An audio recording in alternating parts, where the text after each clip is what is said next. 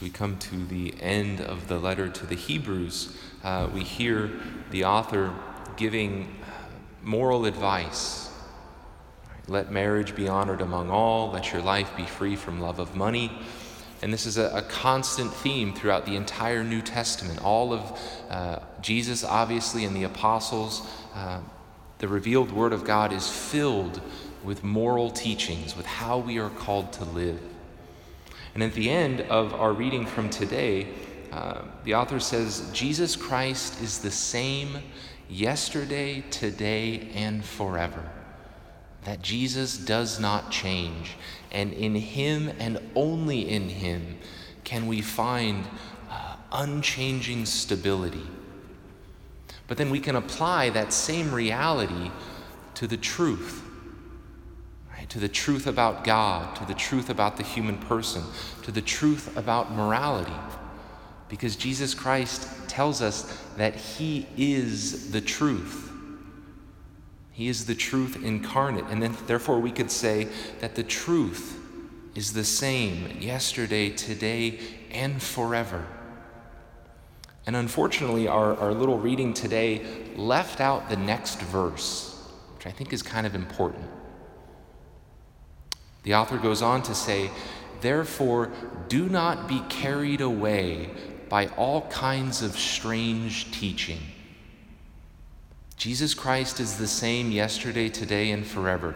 Therefore, do not be carried away by all kinds of strange teaching.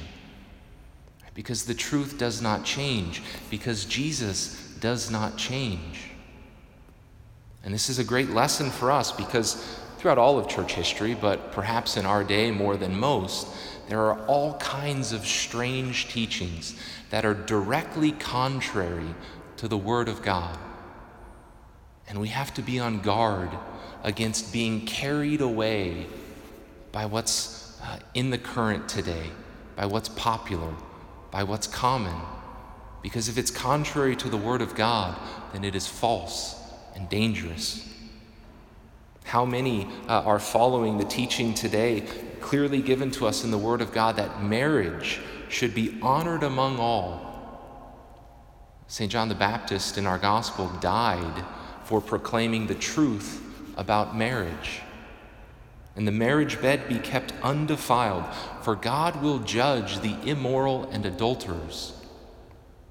Unfortunately, it's a really kind of misleading translation, or at least a little bit watered down. Whenever you see that word immoral in the New Testament, it means sexual immorality. The literal word is fornicator, fornication. Right? God will judge those who give in uh, to those sins as well as all sins. How many truly believe this today? How many have been carried away by strange teachings that are contrary to the Word of God? St. Agnes, the martyr whom we honor today, like all of the martyrs, gave their lives for Christ. But they also gave their lives for the truth because they were unwilling to compromise their faith. They were unwilling to compromise the revealed Word of God that told them how to live. They were willing to give their life for that truth because they were willing to give their life for Christ.